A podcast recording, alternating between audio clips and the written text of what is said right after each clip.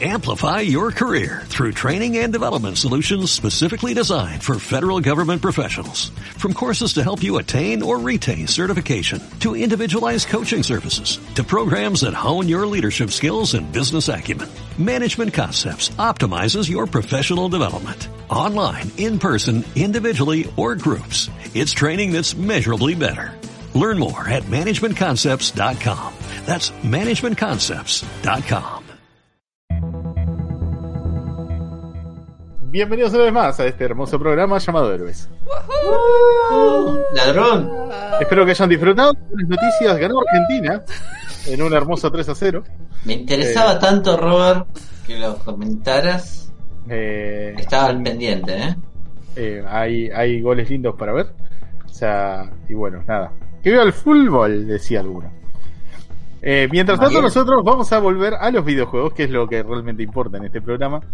Eh, bienvenidos a otra sección de Soplame el Cartucho 2.0, o novedades, o curiosidades de videojuegos, o como más les guste llamarlo. Ya tendremos eh, algunas de las respuestas. eh, por ahí la más encantadora será proclamada como la vencedora y nuevo título de, de esta sección. Pero retomando un poco de lo que habíamos hecho la primera vez que habíamos mencionado, un poco de la historia de lo que eran los point and click. Recordé, les recuerdo así como brevemente una pequeña, una pequeña explicación que habían nacido como estos juegos narrativos de puro texto en los cuales vos tenías que interactuar con la inteligencia artificial que te planteaba, digamos, el responder ante una pregunta en una situación determinada que eh, habían empezado con historias eh, del estilo medieval, o sea, por ejemplo, no sé, estás por cruzar un puente y de repente un goblin aparece. O sea, el goblin te dice alto, vos qué decís, chupala. El goblin no entiende lo que decís y te ataca. Y te faquea. Claro, te faquea, morís eh, y podés continuar, por eso no. ¿Por qué? Porque no te gusta morirte en los videojuegos.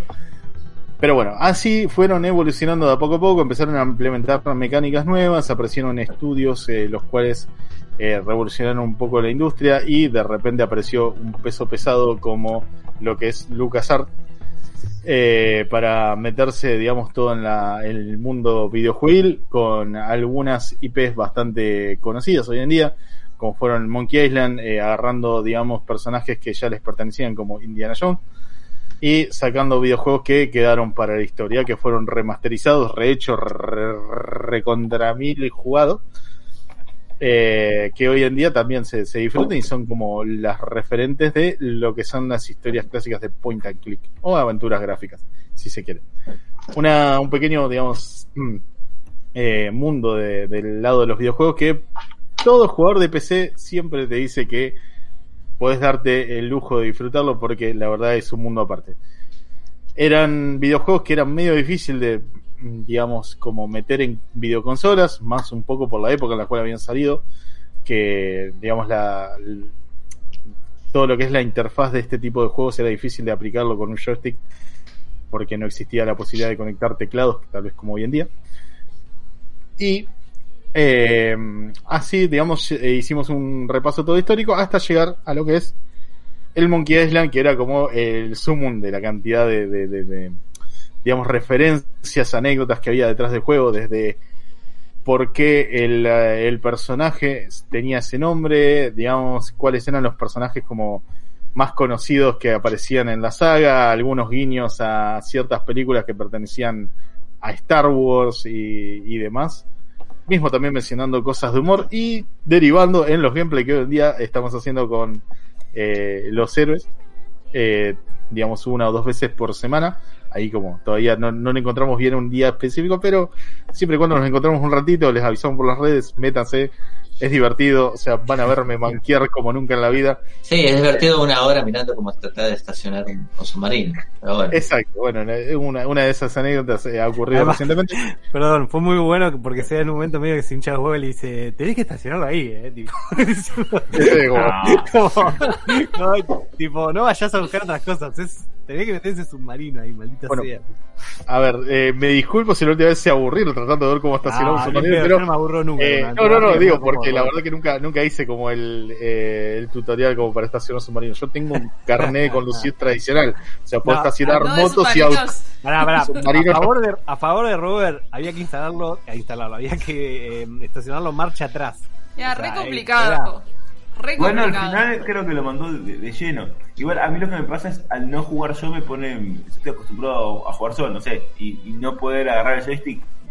Pues, No, Si quieres, la, la próxima tratamos de ver si podemos hacer como un manejo de no, a no, no, distancia. no. No, me parece que está bueno así, ¿eh? Yo- yo Si si no, la próxima jugás vos, Sorete.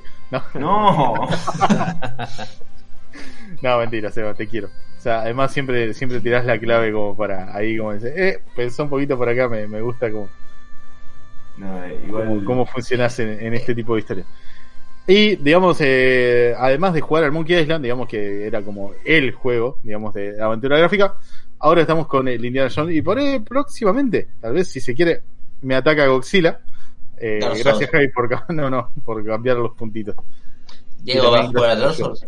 No, vamos a jugar al día del tentáculo. primero. Parece que vamos a terminar Ah, bueno. el día antes. Sí, de o sea, una, pasamos, de una, de pasamos de Monkey Island y ahora estamos en Indiana Jones, el peto de Atlántida. Creo que lo único que me Eh. acuerdo del día del tentáculo es que en un momento tenés que tirar un parlante para que caiga un vómito artificial del techo. No sé si se acuerdan de eso. El- había, el había pico vómitos artificiales. ¿se No, nunca lo jugué. ¿No? Ah. Y, eh, y de, después de esto, probablemente, bueno, después de lo que es Indiana, estamos viendo si continuamos con esto de aventuras gráficas. La verdad que nos está gustando bastante. O sea, está bien, lo estoy manejando yo de manera tosca, pero bueno, el hecho de que puedan participar dándome ideas y ese tipo de cosas, como que no es tan juega solo y como dice Diego. Eh, pero bueno, por ahí en algún momento hagamos un pool de juegos que también podemos jugar de, de a varios y digamos en una de esas podemos participar los seis en algo. Eh, Diego, no te quiero meter presión. Acá en el chat te están diciendo que Javi nos promete 60 dólares si te ponemos a jugar Dark Souls en vivo. Javi, ¿querés que vender humo? No, no. ¿Querés que vender humo, Javi? Por Si ser- los veo ahí, los veo, juego. Pero ahí casi. Conociendo, eh, Alan, estás moteado. Pero conociendo a Javi, eh, ¿Bomba de humo?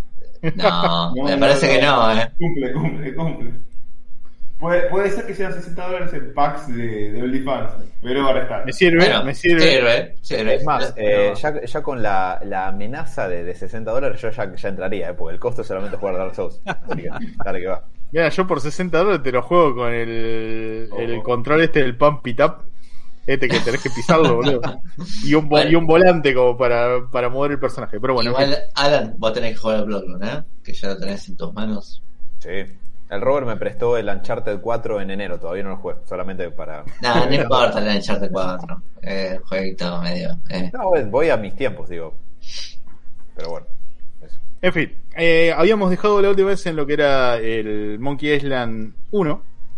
Después les había comentado que habían salido otros juegos, digamos, eh, más, eh, un poco, digamos, más actuales, si se quiere, pero todavía con esta idea de utilizar disquete, con lo que implica utilizar disquete para la época, para ahora tener un videojuego. O sea, Diego nos había comentado, yo no había llegado a esa época, yo un disquete lo único que usaba era para guardar los trabajos prácticos del colegio y así todos se me rompían después del primer uso.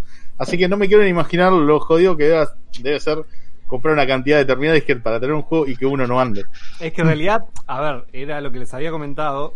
Ahora de grande me doy cuenta que estaba comprando juegos truchos. Ah, Oh, qué barbaridad, ¿no? Pero, pero era por él, eran 8 disquetes y vos tenías que rezar, te los iba pidiendo a medida que ibas instalando, y vos tenías que rezar que poner el quinto, te lo lea bien, porque si el quinto no lo leía bien, ya juego. Y era volver a lo del chabón y decirle, che, no me el.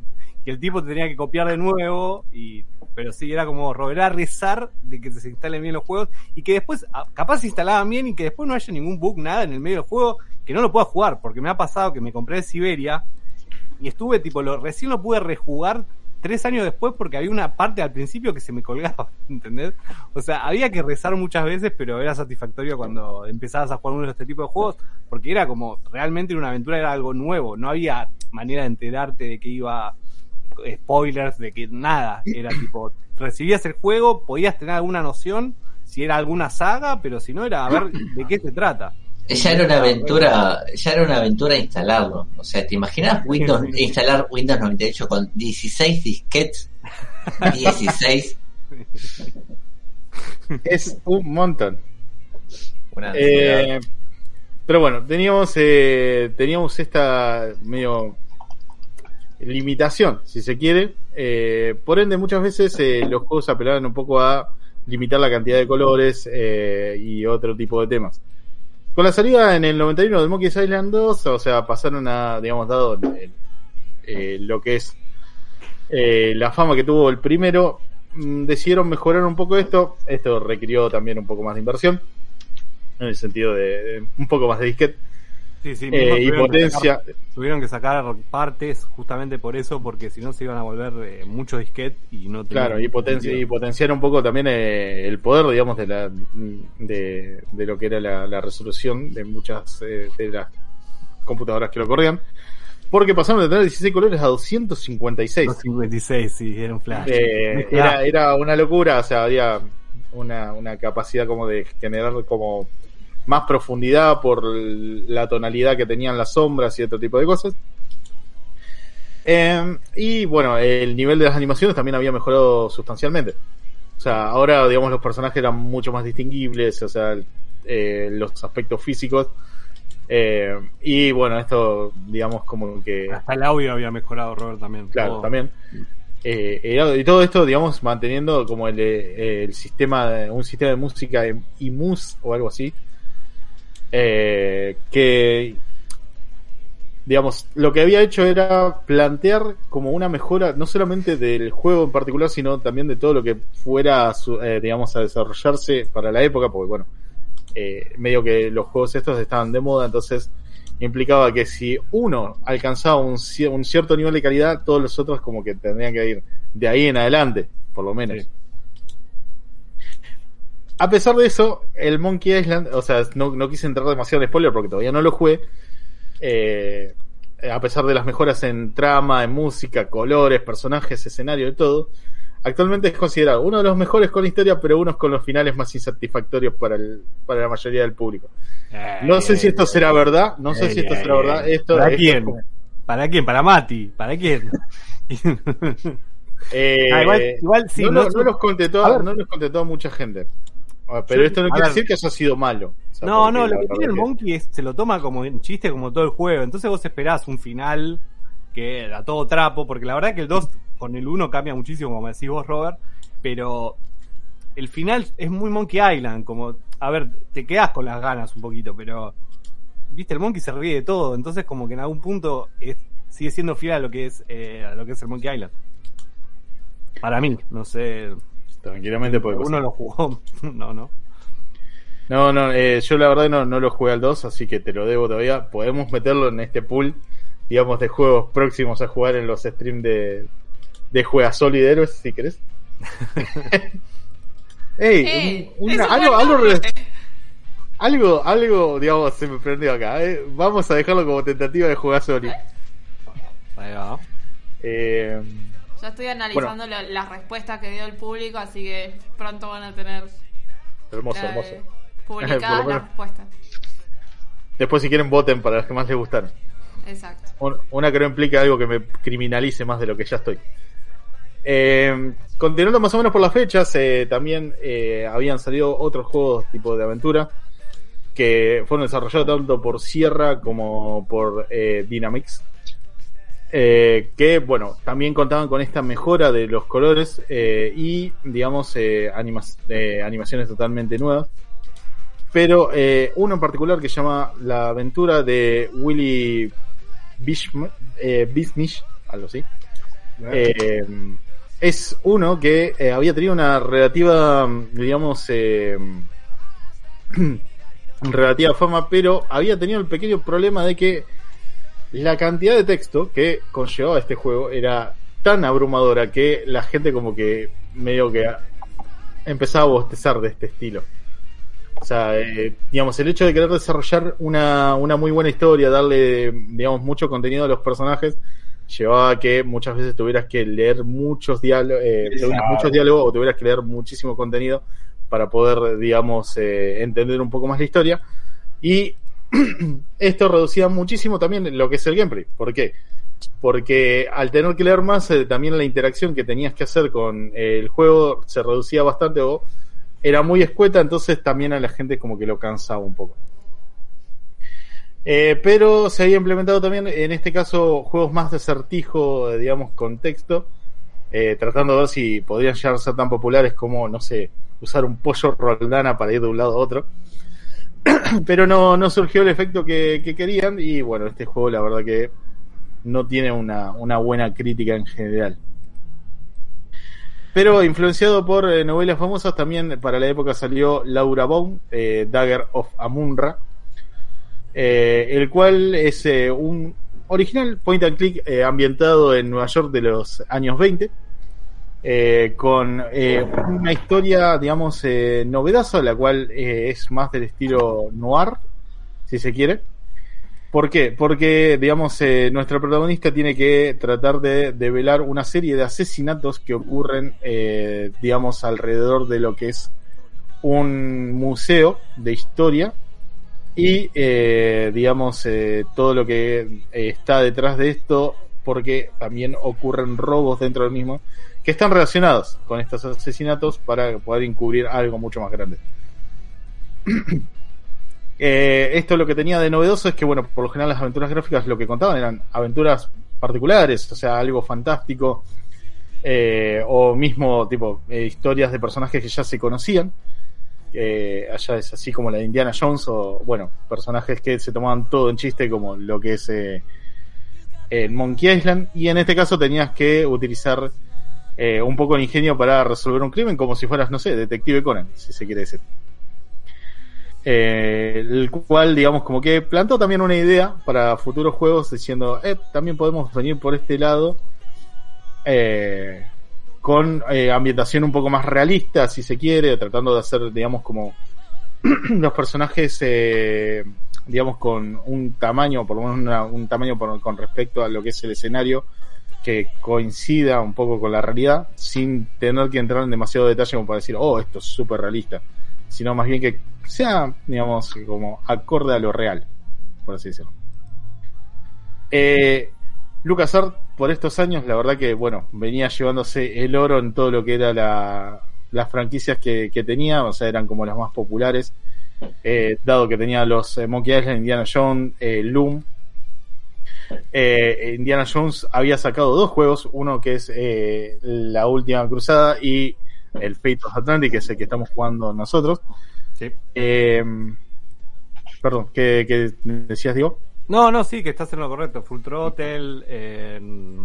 bueno, ahí Bruce lo tiene atrás, el Full Throttle. Ahora el Simon, creo que el Simon también era LucasArts. Y, Hay digamos, una- hay una un saga poco que- la- ¿Cómo? sí, no, no, no, da- dale. No, no, eso, lo que decías vos, que LucasArts empieza, empieza como a, especificarse en este tipo de juegos de aventura gráfica y vos te das cuenta que sacando de qué se trata cada uno, siempre en general eh, iban mejorando los todo lo que sea los, los puzzles, los puzzles. eh, y, y sí, aprovecha y se meten a pleno con este tipo de juego que después eh, van a morir un poquito, pero LucasArts creo que es el gran exponente con Sierra de los eh, point and click y aventura gráfica. Claramente, y además tenía eh, como esta novedad de que, bueno, se habían jugado por el hecho de, re- de plasmar una película, eh, ya sea Indiana Jones, en un videojuego. Una movida que para ese entonces como que les había parecido arriesgada porque no sabían si iba a tener el mismo impacto. En definitiva, lo que se decía era que, digamos, ¿cómo podés hacer para que una peli que la verdad había tenido ese éxito sea compatible con un videojuego el cual, digamos, como que te termina siendo más de investigación que una, una aventura de acción. Y al final le salió bien al punto de que, bueno, cuando salió Fate of Atlantis tuvo su propia historia sin necesidad de emular, digamos, lo que era una, una historia ya, ya conocida. Mm, Era algo que hablamos con Javi, lo dijimos muchas veces en el programa, que es una historia tranquilamente que se podría llevar a la pantalla. Es una aventura bastante divertida, que se re podría haber adaptado en vez de haber hecho las cuatro con las calaveras esas de cristales, ¿no? Exacto. Eh, y también, digamos, después, como sus mayores competidores, eh, había aparecido el estudio Core eh, Design, que es la desarrolladora que más tarde había hecho eh, Tomb Raider, un juego, digamos, de, de exploración que nació en, eh, en la época de PlayStation. con la protagonista de Lara Croft. O sea, en la época de PlayStation, pero bueno, también se podía jugar en PC, obviamente. Pero bueno, para ese entonces ya podía, digamos, tener las, típicas consolas un poquito más poderosas y potentes como para darle vida al consolero clásico. Eh, y este estudio había desarrollado en el 92 un juego llamado The Curse of Enchantia, el cual era un juego de aventura tipo de magia y fantasía, el cual ofrecía, eh, digamos, como puzzle más de lo que es ingenio y, eh, digamos, implementaba lo que era, eh, empezaba a implementar lo que era el tiempo real, o sea, una, una mecánica la cual, digamos, te pedía que no te tomes tantos minutos para estacionar un puto submarino de cola en una parte del mapa donde no terminas de entender la profundidad donde estás. Bueno, perdón, estoy eh, expresando un poco mi frustración con cierto gameplay. que bueno, obviamente, implementas una idea innovadora, más adelante te la van a cagar robando. Eh, pero la verdad que el hecho de ir agregando cositas cada vez más, eh, más eh, digamos, que, que mejoren un poco la, el juego, o por lo menos te hagan como adquirir velocidad. Digo, ya si venís fogoneado un poco de, todo, de toda esta cultura de, de los point and click, es como en algún momento decís, bueno, ¿qué me puedes dar de extra para mejorar el gameplay y que no sea siempre lo mismo? Tipo, agarrar, coger, usar, morder sándwich, cosas, ¿no? Eh, Usar no, látigo con, usar látigo con Sofía. usar el látigo con Sofía, ¿no? Como ha quedado bien marcado. En el 93, LucasArts eh, saca dos grandes juegos, eh, El Día del Tentáculo y Zanimax. Vamos. Que acá es donde, bueno, quiero, quiero apelar un poco al conocimiento de los muchachos porque es otro juego que tenía pendiente y que hace, no hace, bueno, así hace un tiempito ya, estuvo disponible en consolas con la posibilidad de tener un, un control táctil, como por ejemplo la PC Vita. La PC Vita tenía la posibilidad de tener estos juegos, digamos, eh, jugables en lo que es la portabilidad, por una cuestión de que, bueno, cambias el point and click por el dedo y, Está y buena. pantalla, ¿no? Hasta que la rompes. Pregunta, eh, con el Día del Tentáculo, eh, ¿no fue un poco la novedad? Porque no solo había una pequeña mejora gráfica, sino también tenía diálogos, o sea, se- eh, tenía audio.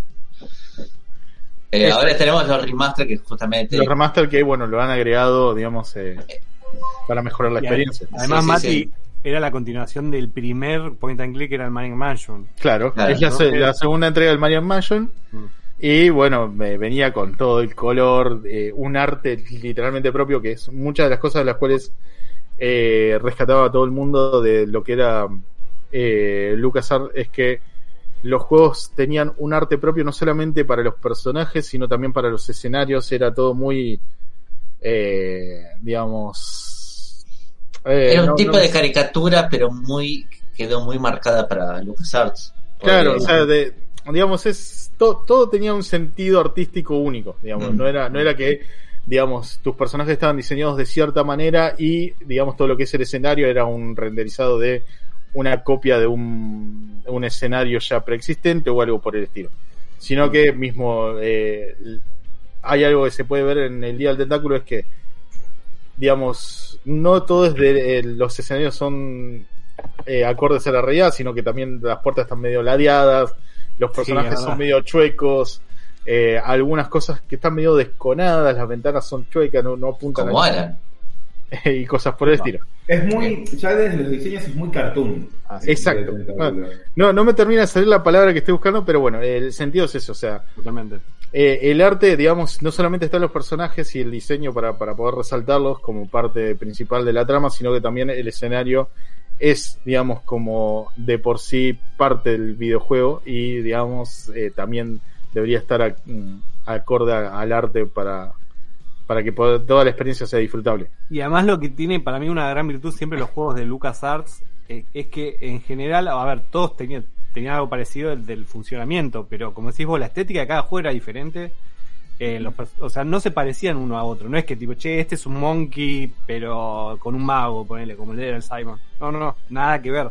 Los juegos no tienen nada que ver. No tengan el mismo humor. O sea, cada juego tiene su mundo particular, su estética, su música, y eso era increíble. Para mí era increíble y era muy difícil porque todo el tiempo estaban sacando este tipo de juegos. No es fácil hacer que cada juego tenga su eh, su impronta, ¿entendés? Es muy complicado. Y, si te pones a, a repasar cada los juegos más emblemáticos, todos tienen su estética y es tipo el día del tentáculo no se parece al monkey, el monkey, a ver, hay punto de conexión, pero no se parecen, ¿entendés? En- en- No, obvio. O nada.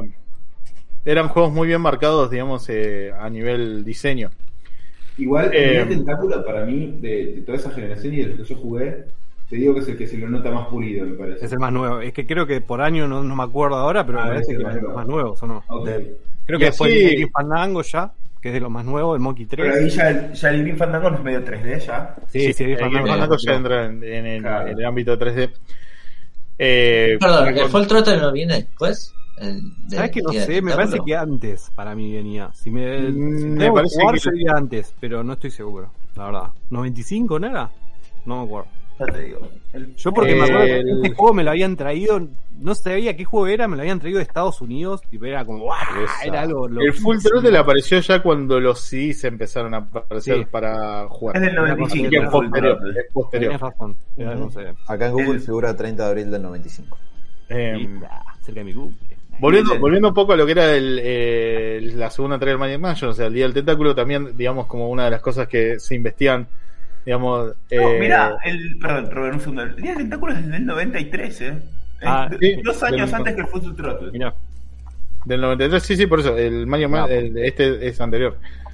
Por eso todavía Sí. se, se podía conseguir, digamos, en lo que es disquete. Es más, Javi nos tira el dato de que el Día del Tentáculo eran 8 disquetes, lo cual ya Wow. es, digamos, un porcentaje más alto de que pudiera fallar. Eh, con respecto a lo que es, eh, digamos, además, digamos, de hablar un poco del diseño de lo que es el Maniac Mansion, perdón, el Día del Tentáculo, todas las, eh, la mayoría de las redes que estuve visitando coinciden en que tienen el mejor villano de eh, los point and click hasta ahora conocidos, que es el tentáculo eh, violeta. Púrpura, púrpura. Púrpura, púrpura en realidad. Bueno, Que bueno, es eh, de los pocos villanos a los cuales se les, eh, a- digamos, se encuentra en un concurso de belleza compitiendo contra una momia. Alan Eh, puede dar fe que yo lo tuve de, de fotito de Google durante, no sé, 15 años más o menos. Yo no sé si, si lo usaría en, en tiempo pasado ese verbo. Hasta No, porque la cambié por la de Darkseid. Un- En un momento que de, de debilidad la cambié por la de Darkseid tomando un bermucito. Eh, algo que, digamos, siempre se le, se le, digamos, destacó a este juego es el hecho de que los puzzles eran bastante complicados por una cuestión de que empezaron a implementar los viajes en el tiempo, algo que a Seba le encanta. Y no sé Eh, qué la tal le habrá parecido. No sé si, digamos, eh, en este juego le habrá parecido un, un buen aditamento. Pero el hecho de poder estar en el pasado, presente y futuro y que esto, digamos, como que eh, altere de alguna manera, eh, digamos, bien utilizado el, juego. O sea, que, que tus acciones en el pasado repercutan en el futuro para poder resolver algunos puzzles. Era como lo que más sacaba, digamos, eh, canas eh, verdes a la gente que lo jugaba y se frustraba mucho al no poder completar los puzzles. Eh, incluso en las remasterizaciones que salieron recientemente, o sea, lo único, lo único que hubo una pulida de pixel porque después los colores se mantienen muy bien.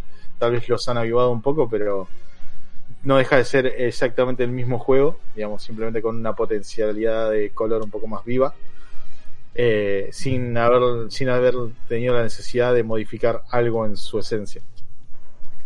Y bueno, es como de los más recordados.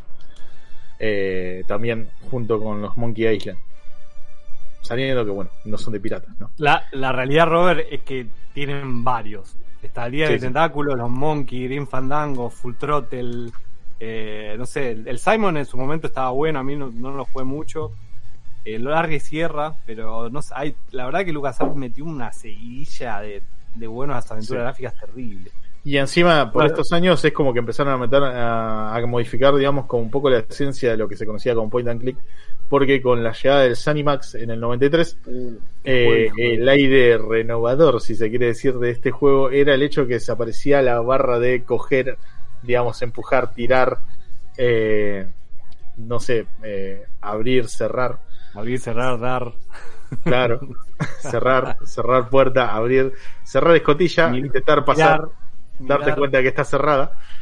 Mm. Invocar el submarino en ese hueco de mierda. Eh, además, digamos, eh, con, además, digamos, de tener ya una, una estética también de, de haberse robado un poco esta idea de lo noir, si se quiere decir, porque en definitiva, a pesar de que eran eh, personajes super animados, eh, furros, si se quiere, los primeros furros animados de los juegos de, de Point and Click, porque eran un perro antropomórfico y un conejo, que es- me recuerda El un poco conejo a estaba re loco. Sí. El conejo estaba re loco. Y medio que el- la serie no, no apuntaba a un público muy joven, para mí era un público más adolescente, adulto. O sea, tenía, tenía chistes algunos medio subidos de tonos y cosas por el estilo, los de Sunny Mac. No, eh, y no por eso el juego se iba a quedar atrás. O sea, medio que tenía esta idea de, de digamos, de manejo de la ironía, puzzle bastante complicados y ahora el hecho de no tener más esta barra para poder interactuar con cosas te hacía llevar el, el clic a determinados objetos y ver qué es lo que podías hacer eh, dependiendo de las eh, acciones que te lo permitían. Diego, vos me habías dicho que eh, te había te había costado bastante este este juego, como era de los más complicados que el habías. Seven Mac, el Seven Mac, de- como, como debo admitir que el día del tentáculo tengo la sensación que no me había costado. El Seven Max fue todo lo contrario. Fue uno de los pocos juegos que tuve que. Ahí ya teníamos acceso a las guías, antes no. Que tuve que agarrar guías, porque tenías que hacer algunas cosas muy disparatadas, que, que tenían una lógica, pero una lógica demasiado loca, que la verdad que yo venía jugando a todos los juegos que venían saliendo, pero este era como, uff, me ganó, ¿me entendés? Pero la verdad que estaba buenísimo esa Max. Eh, la verdad estaba muy bueno, pero te digo, yo lo odio porque la verdad que no lo pasé, tuve que agarrar la guía, o sea, me quedé recaliente. Así que la- me tiene hijos ese juego, pero sí fue un juegazo, fue un juegazo. Y un antes, un después, más que nada era eso, era muy loco. En ese momento era como tenías que hacer unas cosas que no, no entraban mucho en la lógica, pero lo hacían muy divertido eso también. Eh, pequeño dato de color con respecto al Zenimax, eh, durante 2016-2010 Telltale Game eh, ha sacado juegos de estos dos personajes de forma episódica para poder completar la aventura. Eh, no tengo muchas referencias porque la verdad me enteré mientras estaba terminando de agregar datos a la columna, pero en un día tal vez lo podemos llegar a jugar. De una, yo en esa estoy, pero en, bol- en bolas directas, o sea, no... Voy ahí sí te abro y te cierro puertas si quieren, nada más. Cuando, digamos, eh, cuando termine un poco toda esta historia, les voy a explicar un poco más eh, para quien no sepa qué es eh, esta empresa Telltale. Porque, digamos, va a ser como la responsable de llevar los juegos, digamos, revivir un poco, si se quiere, los juegos de aventuras gráficas con muchos más agregados de jugabilidad. Pero bueno, eso va, va más llegando al final, porque ahí es donde voy a pedir un poco la ayuda de Alan, que es quien ha jugado más juegos de este estilo. Robert, Creo que ¿Te suena este fondo? Eh, me encanta, me encanta. Para quien no esté viendo la transmisión, eh, Diego me acaba de poner el puto submarino del Fate of Atlantis de Indiana Jones. Eh, yendo, sí, yendo hacia el lugar donde debería haber ingresado en el primer intento y no lo hizo. Y nos estuvo hace media hora, tipo, yendo y viniendo. Me, recordó un poco un capítulo, o sea, entrando en modo nostalgia, ¿no? Un capítulo que no tiene nada que ver con los videojuegos, sino de más bien Pinky Cerebro, donde Cerebro tiene que llegar a cierto lugar, pero resulta que el submarino que se robó tiene un travolante que lo obliga a hacer lo que le costaría dos horas en 27 semanas. Eh, en fin, nada. Pequeño dato de nostalgia. Quien quiera volver a ver Pinky Cerebro se lo recomiendo totalmente. Y deben saber que la cara de Cerebro cuando va por el- la quinta semana de, de viaje es la mía, intentando invocarlo hoy. Eh, Javi, no te preocupes, Alan sí está vivo, no está emitiendo sonido, lo único. Alan, ¿querés demostrar? Tengo, tengo poco para. Este soy yo demostrando, dando una prueba de vida. eh, tengo poco para aportar de momento, eh, porque todo esto es solamente jugar Full Throttle. Eh, y a los de Telltale que quizás Eh, juegazo igual. O sea, es un juegazo. Excelente. De hecho, fue la primera aventura gráfica que jugué. Al Full Throttle antes que al Monkey. Uf, no, muy buena. La verdad, muy Sí. buena. Va, creo, no sé, no me acuerdo. Pero jugué a esos dos. Eso sí te puedo decir. El Full Throttle está buenísimo. Tiene la voz de Mark Hamill, porque el Full Throttle, el original, ya venía con voces. Sí, venía como. Yo me acuerdo que al principio estaba retrabada y, y el, el texto era: There is an ambush on the road. todo el tiempo. Vos querías salir y no te dejaba, no, loco, hay una emboscada afuera, no vayate. Pero sí, es verdad, tenía voces, estaba buenísimo, muy bueno. Eh, continuando un poco, digamos, eh, con lo que son estas épocas, eh, ya estamos cerca, digamos, de lo que eran, eh, digamos, la evolución un poco de lo que es la tecnología que se utilizaban para, para poder jugar o tener videojuegos en casa. Eh, hay algunos títulos que no he, no he andado demasiado, o sea, que son más o menos de la época. El Goblin con doble, con triple I, en realidad. Eh, lo jugaba, Enchantia. juegazos. Los, los goblins son juegazos. Es más, los propongo para cuando juguemos. Tienen, tienen también tienen mucho humor y, y son Eh. La mayoría están, eh, eh, están ambientados, más bien, beben un poco, lo único, el único dato que tengo es que se, se toman muchas cosas de lo que es eh, autores prestigiosos de libros como Terry Pratchett, como el que nos menciona de vez en cuando eh, Sebas, que, que le gusta leer mucho historias sobre este, este autor, y también de Tolkien. Así que por algo tienen, digamos, por, por algo Eh, también fueron. Sí, bueno, el mundo de Tolkien es eh, mencionado en un montón de cosas, aunque sea simplemente por la estética. Eh, llegando ya a los últimos años en los cuales se implementaban los disquetes, eh, comienzan a aparecer, digamos, como esta, esta cosa de- del CD-ROOM, ¿no? Que Era ahora, ¿no? sí, llegamos, sí. llegamos al sí, Pero- no antes sin eh, haber lanzado una, una última innovación en este tipo de juegos llamado eh, The Mist, el primer point and click con historia, digamos, eh, en primera persona, el cual la verdad que era un cambio muy, muy loco en lo que era, digamos, la esencia de los point and click, porque en este caso tenías una movilidad un poco, un poco reducida, pero la idea era más interactuar con todo lo que tenías a la vista, digamos, de, de tu personaje, o sea, no, no lo veías tipo en tercera persona avanzando, sino más bien agarrar un escenario más o menos estático y ver cómo, digamos, resolver puzzles que estaban por lo general, eh, digamos, atados a lo que es eh, mecánica, una, no mecánicas en sí, sino mecanismos un poco más complejos de, de tecnología, engranajes y, y cosas por el estilo. Perdón, estamos hablando de The Mist eh, de Stephen King. Eh, No, no, no. no, no, La de-.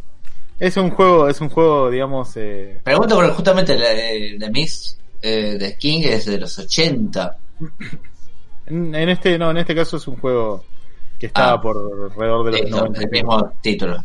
Ok. Eh, digamos, eh, esto, digamos, se lo, se lo lleva un, eh, un estudio llamado Siberia. y en la actualidad se llama The Room, digamos, el, el estudio. Las aventuras Oh, gráficas Point and Click. Eh, de-.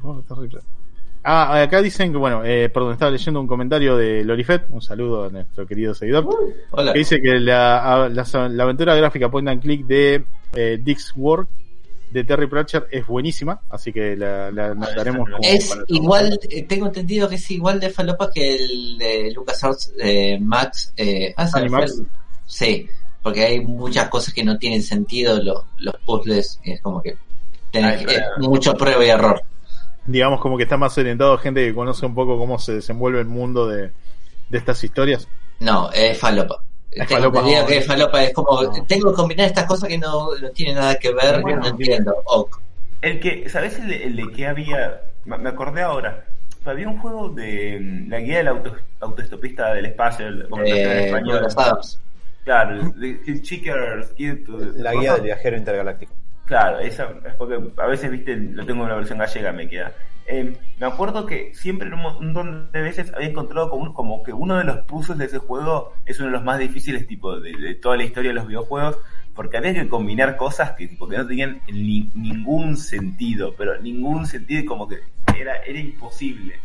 Eh, nada, pero no me acuerdo si era un point and click ese. Ahora luego, chequear.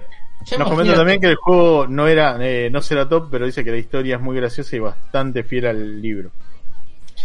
Y si es, viene de la mano de, de, de todo ese mundo que creó Terry Pratchett, de ese This World, eh, sí, tiene que tener bastante humor porque si no es como, si es un, si es amargo y no es, y está basado en algo de Terry Pratchett es como que contrasta. Pero sí, leí que tiene muy lindas críticas eh, ese juego. Ah. Eh, digamos, ya con la aparición, ahora, digamos, sí, de la llegada de los eh, compact disc, o CDs, o CD-ROM, o como quieran decirle, ya era como un aumento de capacidad, digamos, ahora sí, no, digamos, podían darse el lujo, tal vez, de, poner un poco más de, de colorido, si se quiere, de mecánica, de, digamos, de explotar, ¿no? Más a los desarrolladores, en definitiva, para poder crear un juego mejor y probablemente lucrarse de, de mejor manera estos estudios y no darle un peso a estos pobres tipos que se rompían el alma tratando de entretenernos. Eh, pero eso no quiere decir que no haya habido problemas, porque también los CD-ROM cada tanto tenían algún que otro quilombito, o sea, cuando los eh, medio de los, si, algunos dicen quemar, otros dicen grabar mal, eh, muchas veces no sé, estaba la idea de tener que limpiarlos, eh, ponerlos en el refrigerador, sacarlos a ver si la lectora saltaba este error y continuaba así. Hay, hay un montón de anécdotas con respecto a esto de intentar limpiar los CDs que le podrían causar un escosor terrible a quien cuida mucho sus aparatos electrónicos, particularmente a que cuida la lectora de su aparato electrónico. O por ahí lo que intentía como quemar CD, prendían, lo prendían fuego y tiraban queroseno. Tranquilamente O puede por ahí. pasar. Yo he escuchado gente que ha querido incluso diciendo, diciendo que la solución era meterlo en el microondas, dos segundos, sacarlo y ver qué pasa. Hacía la, la Jimi Hendrix con el CD. Como, A ver qué "Oh, pasa. A ver qué te... ¿Por qué A ver, ¿Qué, qué pasa? ¿Qué va a pasar? Capaz que si tenés suerte te sigan dando. O no. Hoy en día, hoy en día con el diario del lunes, cualquiera. En su momento, sí recuerden, que- recuerden que en su momento YouTube no existía. O sea, era escuché Eh, que mi amigo el- había capturado a Mew, boca en boca. moví- claro, Sí. había capturado a Mew moviendo una camioneta y al final nos habían trolado toda la vida. Eh, y eso que lo intentamos y no funcionó. Eh, y bueno, en este caso, medio como que traían una solución al hecho de la cantidad, digamos, de disquete que podías necesitar para un videojuego. Podías en este caso necesitar un solo sí o dos. Eh, pero bueno, lo- los problemas cada tanto siguen apareciendo. Problemas de lectora, mal grabas, eh, una mal grabación o, algo por el estilo. Pero eso no quiere decir que la calidad de los videojuegos haya decaído. eh, sino que aumentaba. Para estos años, más o menos en el año 95, eh, LucasArts saca un juego que mencionó Javi en medio del gameplay, que quería que se lo, lo mencione, llamado Dig. No Dig de Dig, de, de, de- pene, sino Dig de cavar, una cosa así. Es, es el que no paran de promocionar los Monkey. De ese juego.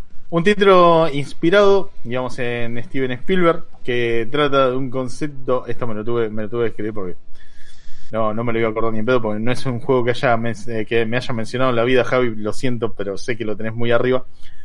Eh, que trata, digamos, un concepto mm, que fascinaba a muchos por entonces, que es la existencia de vida inteligente en otros planetas. Eh, por aquella época estaba establecido, bueno, en la televisión los expedientes secretos X, eh, y bueno, películas como Alien, ¿no? La saga, la saga de Alien. Por lo cual, digamos, parece que este juego tuvo mucha repercusión más o menos por esta idea de, oh, el espacio exterior y los extraterrestres que vienen a diseccionarnos, ¿no? Y a meternos sondas por donde no entra la luz.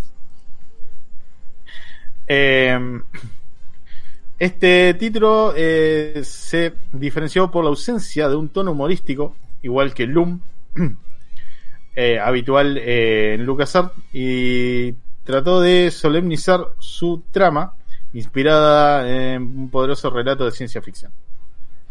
No lo jugué, Javi, me, me encantaría que en algún momento tal vez eh, vengas a mencionarnos qué, de, qué, de qué trata un poco. Bueno, la sinopsis es esto, un poco, no, no, lo, no lo conocía para nada, pero bueno, eh, Javi lo tiene muy arriba, así que bueno, eh, yo para algunas cosas confío en su criterio, así que quién dice que alguna vez lo, lo vaya a jugar. O sea que para otra. Para algunas cosas. Ah, Otra cosa más anotada para jugar, ¿no? Eh, gracias, gracias por el aporte. O sea, viste que te tuve en cuenta, ¿eh? Eh, Puedes decir que si no lo mencionás me ibas a hacer algo muy mal. Podría ahí donar unos dolaritos, así ya. ya. Y acá, acá quiero, quiero apelar un poco al conocimiento de, de- Ay, de no, los eh. héroes. Acá, acá quiero apelar un poco al conocimiento de los héroes, ¿por qué? Porque en este mismo año eh, salió el Full Throttle, un juego llamado como el Heavy Metal, la, la aventura Heavy Metal, ¿no? Pregunta, ¿eh? ¿En qué año salió Full Throttle? En el año 95. 95, boludo. Yo tenía 3 años, 4 años. Yo no lo estaba jugando. No se había No tenía ni bien el homúnculo. Vos eras un feto, ¿no? ¿no? Boludo, bueno, tampoco la pelotudez, nací en el 92. Ya, ya salí de, de mi vieja en ese momento. Eh, el homúnculo de Mati no se había podido desarrollar todavía del todo, así que bueno, todavía no podía jugar este tipo de juegos. Había salido- Perdón. Pero Eh, no, no veo, o sea, ¿cuál, cuál sería el inconveniente? Digo, naciste un año antes que Batman la máscara del fantasma. Y la vi muchos años después. eh, bueno, pues, que después o sea, siempre... no, es que, no es que salí de mi vieja y dije, Batman, la máscara del fantasma, quiero verla. ¿No? Hay un trailer. Era re prodigio, pibe. No, mira, yo, a mí me dijeron que así nací yo, pero bueno, está bien. Eh, digo, Ok. Quiero que Mati me tomaba la mamadera y decía, no, no, no, esto no está bueno. ¿no? Esto, esto podría estar mejor, ¿eh? Demasiado dulce. dice. Dame, una- Eh, dame una terma.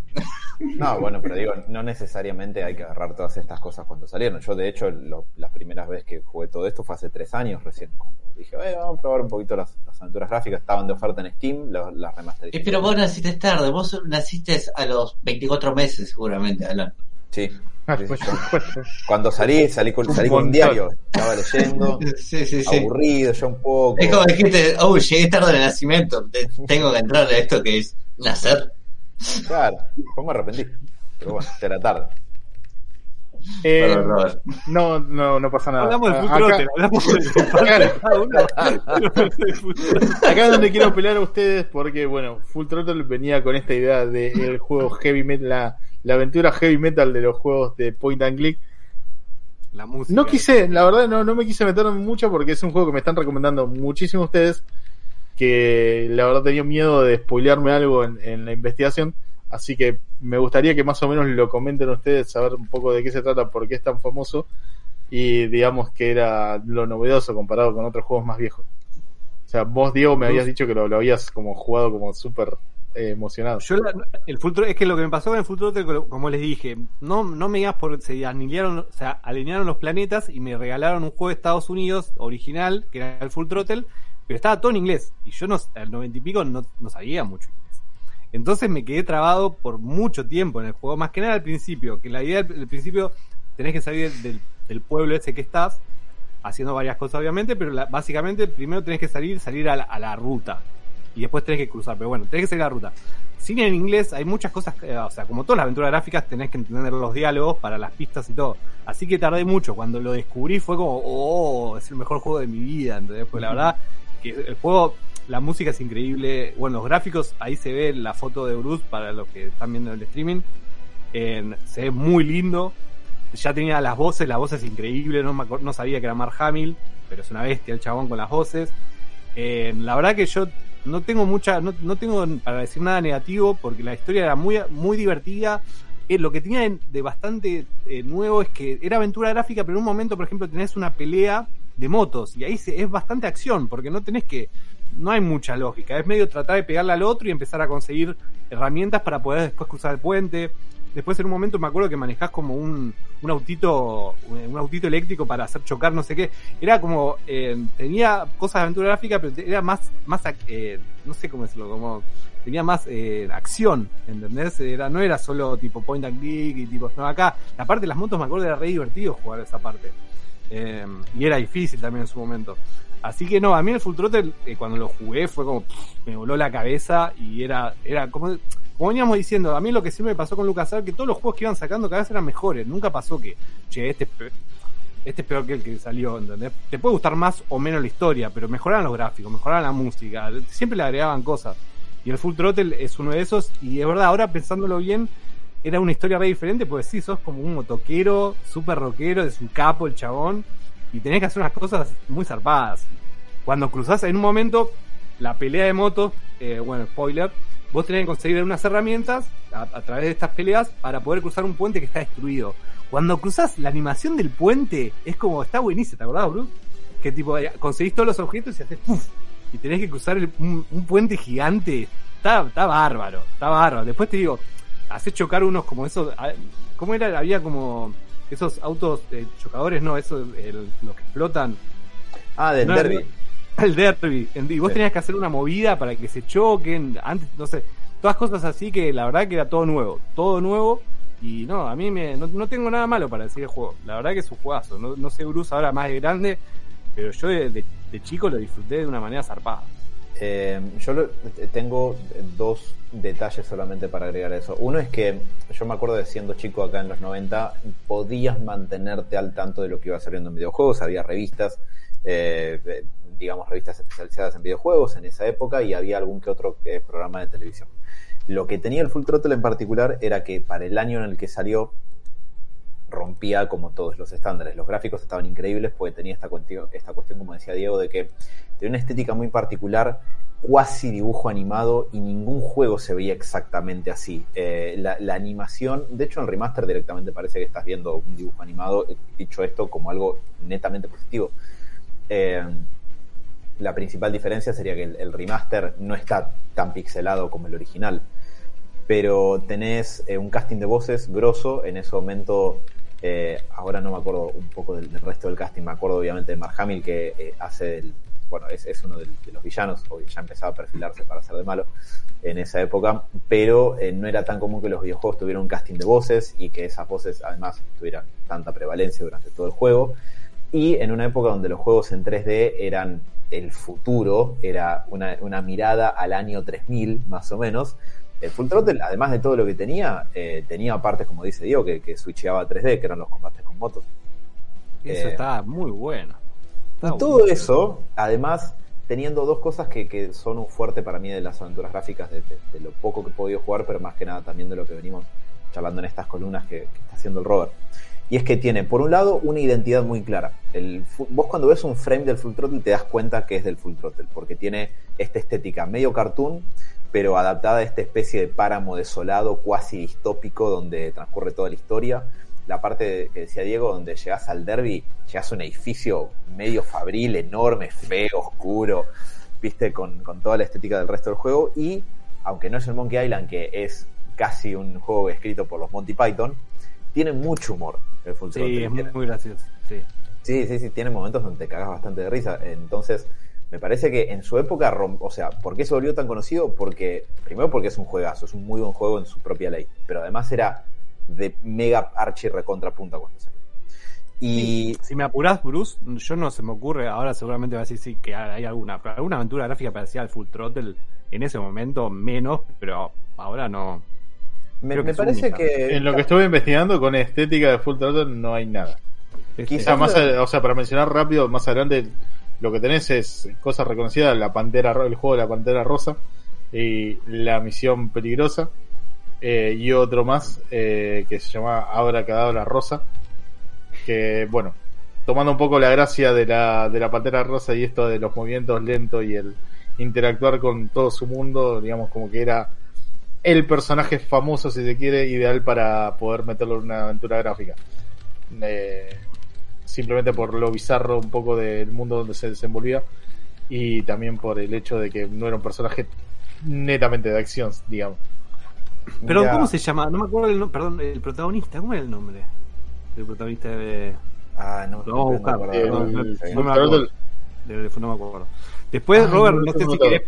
Si querías agregar algo más, Bruce, pero me gustaría otro quiebre, no sé si lo, lo, lo estuviste investigando, es el Monkey 3. El Monkey 3. Lo tengo mencionado, pero porque se dice que las terceras partes nunca son buenas. No, es excelente el 3. No sé quién te dijo eso. Es excelente. Eh, es como, ahora, No, ahora no, no, es- no, no, yo a no lo jugué, por eh. eso. Se la peló a todos. Es el 3 es, es el más difícil de los. El 3 es el más difícil. es el más difícil todavía. Ok. Para mí el 3 es un juegazo. Pero bueno. o sea, digamos, continuando un poco con lo que es historia, o sea, en el 96 salió el Broken Sword, el cual tuvo, digamos, varias secuelas que te muestra un poco la, una historia de un viaje por varios lugares, entre los cuales estaba Irlanda y España, eh, con el tema de los templarios y, y la espada rota.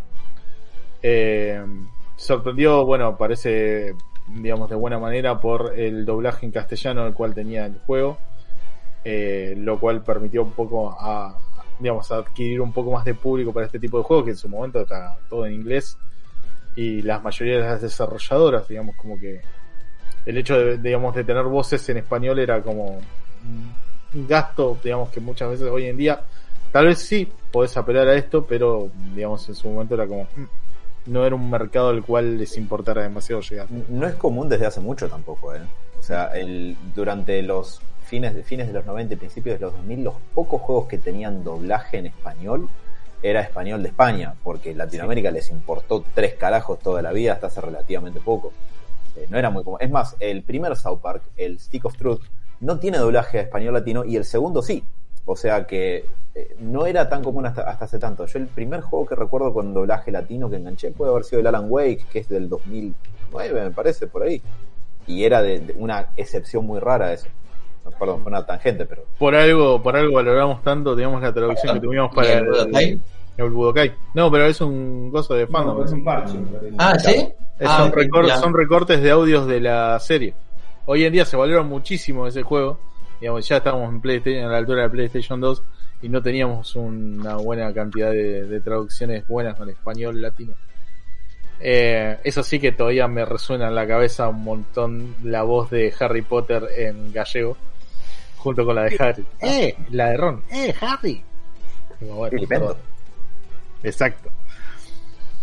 Em, si querés, bueno, eh, comentando, comentando, digamos, con el avance un poco de la fiebre, de, de- de- si continuar la fiebre de los point and click, pero más del lado de España empezaron a aparecer eh, juegos, digamos, con contenido, digamos, en español, eh, digamos, con historias sobre Drácula, si se quiere, eh, algún que otro noir eh, perdido por la historia, eh, Hollywood Monsters en, en el 97, los cuales no tengo demasiado desarrollo al respecto, pero por una cuestión de que más que lo del idioma o digamos la llegada de juegos como en, en español, no tenían alguna innovación que digamos eh, hubiera como movido un poco a la industria. Y es así como termino llegando a una parte donde había leído como la nota diciendo que las terceras partes nunca fueron buenas, pero tranquilo, porque la gracia un poco de la nota era de decir que mayormente cuando querés hacer tres versiones de un mismo juego sale para el culo y resulta que la del Monkey Island fue la excepción. Cosa que no pasó con otros juegos. Gracias, pues, te, te- te iba a buscar a tu casa. Perdón por ponerte este suspenso y, y como que levantando un sí, poco la lo vas a temperatura. bardear, ¿no? Te, te vas a tener que plantar. ¿Sabes qué? No lo pensé bien, pero me hubiera gustado que lo defiendas un poco más. Eh, ¿Querés comentarlo? O sea, es un juego, digamos, eh, que, digamos, Sí, el único que juega el Monkey Mantenido. 3 acá, nadie lo juega. nadie. No. ¿no? No. Bueno, el gran, primer gran cambio del Monkey 3 era los gráficos, que también es, es, es como más eh, caricatura. No como el Full Throttle, pero más caricatura. A- ahora si quieren busco una mi imagen, no sé, alguno puede buscar. Eh, Detalles, detalles, digamos, como de más definidos por, como si fuera por lápiz, digamos. totalmente, que es súper dibujado a súper- mano. Súper eh, y muy Caricaturescos. bien, ¿no? ese. los movimientos muy bien y algo que ya había hecho el Monkey 2 pero que no tenían todos los juegos de aventura gráfica y el 3 sí también lo tenía que vos podías cambiar la dificultad podías poner dificultad normal o difícil y los Monkey el 2 ¿Cómo, sí, cómo implementas eso en una aventura gráfica? Ahora, difícil. Eh, eh, por o- ejemplo por o ejemplo me acuerdo de ¿cómo? Perdón, eh, me llamó la, atención la dificultad. O sea, era, es fácil o difícil. O sea, no hay o difícil, y La normal. diferencia era normal o difícil era. Tipo, la diferencia, por ejemplo, en el Monkey 2 y en el 3, bueno, en el 2, eh, para conseguir un ticket de Larry, en fácil el ticket estaba atrás de una puerta. Entonces vos girabas, agarrabas la, capaz para, capaz para Robert se le iba a complicar, pero si no abrías una puerta Muchas y estaba atrás el ticket. En difícil tenías que man- creo que le tenías que manchar la ropa a Larry, que él la mande a la lavandería y ahí conseguías el ticket. Era una movida así. En el 3 también, para conseguir O sea, un 20 oro. O sea, cambiaba literalmente la jugabilidad. O sea, la- la- Sí, tenías que hacer muchas más cosas. Y en el 3 Entonces- Mecánica mucho. El 3 era muy. El, sí. Digamos que el- en la dificultad difícil, entre muchas comillas, era la dificultad natural, o sea, o de los primeros Monkey. O del primer Monkey. O sea, No, yo, lo que tengo, lo que tengo acá es que redujo drásticamente lo que era la, la cantidad de acciones que tenías para utilizar. Eh, solamente tengo como usar, explorar y hablar. Eh, va- ¿Puede ser? no, yo, yo ah, de que. No, pero eso no Monkey. tiene que ver mucho con la, la, la dificultad. El Monkey 3 No, no, no, no, no, pero me- me- a lo que me refiero, digamos, eh, redujeron a eso nada más las acciones. Tipo, a esas No, no, tres, siempre- eh, Me acuerdo, no me acuerdo a qué acciones tenías, pero vos eh, cliqueabas y tenías mirar un par Pero sí es que, sí, las hicieron, las achicaron obviamente, las unificaron, porque por ejemplo el usar, no me acuerdo cómo era, pero la manito era usar o agarrar, viste así, sí, la achicaron eso. Pero yo lo que me refería era con la dificultad que... No, no, sí, que te cambiaba, digamos, las acciones que tenías que realizar para avanzar en la historia. Y se pone muy difícil de, de verdad, para mí me acuerdo. Y lo gráficamente era muy bueno. Y la historia del Monkey sigue, el 3 sigue arpando, la verdad. Eh, ahí está, eh, lo tiene Bruce ahí de fondo, cómo se veía el juego. mira la diferencia que hay con los Monkey que, que estábamos viendo antes. Era una locura. Era una locura. Pasa a ser, eh, había, Perdón, había pelea de cañones. Ahí tenías barcos y vos tenías que ir pegarle cañonazos a los barcos. Y a medida que ibas consiguiendo tipo matar los otros barcos, ibas, eh, le ibas a comprar un gordito, le comprabas cañones, el gordito era re gracioso y le comprabas cañones cada vez mejores. Eh, eso también era como algo nuevo, ¿no? ¿entendés? Eh, el Monkey 3 para mí fue un quiebre, por eso decía que te la peleo, porque ese sí se renotó que un antes y un después en las aventuras gráficas. Y ya te digo, el nivel de dificultad difícil, me acuerdo que era como, ok, es difícil, no está tan fácil. Y era eso, Mati. La diferencia era eso. Tenías que conseguir el mismo objetivo, pero con, capaz en difícil tenías que hacer como cuatro o cinco cosas más para conseguir lo mismo que lo tenías que hacer en fácil. Eh, estaba bien. Vos que tú jugar los juegos era re divertido porque era. Yo lo de general arrancaba normal, no, ¿eh? y después iba difícil. Igual en Monkey 3 quise arrancar en difícil y me costó muchísimo. Pero bueno, en juegazo. La verdad, si en algún momento tienen ganas y lo, lo pueden jugar en Monkey Island 3, eh, y más que nada también capaz por un, por un, un, hecho de que pasó tanto tiempo no te queda viejo porque es muy lindo, se ve muy lindo, es muy fluido. Ya el 4 flashean, que no sé si te vas a meter Robert, pero hacen una cosa media 3D, que ya para mí se divirtió mucho ahí, ya no perdió un poco la esencia del Monkey. Perdió un poco la esencia del Monkey.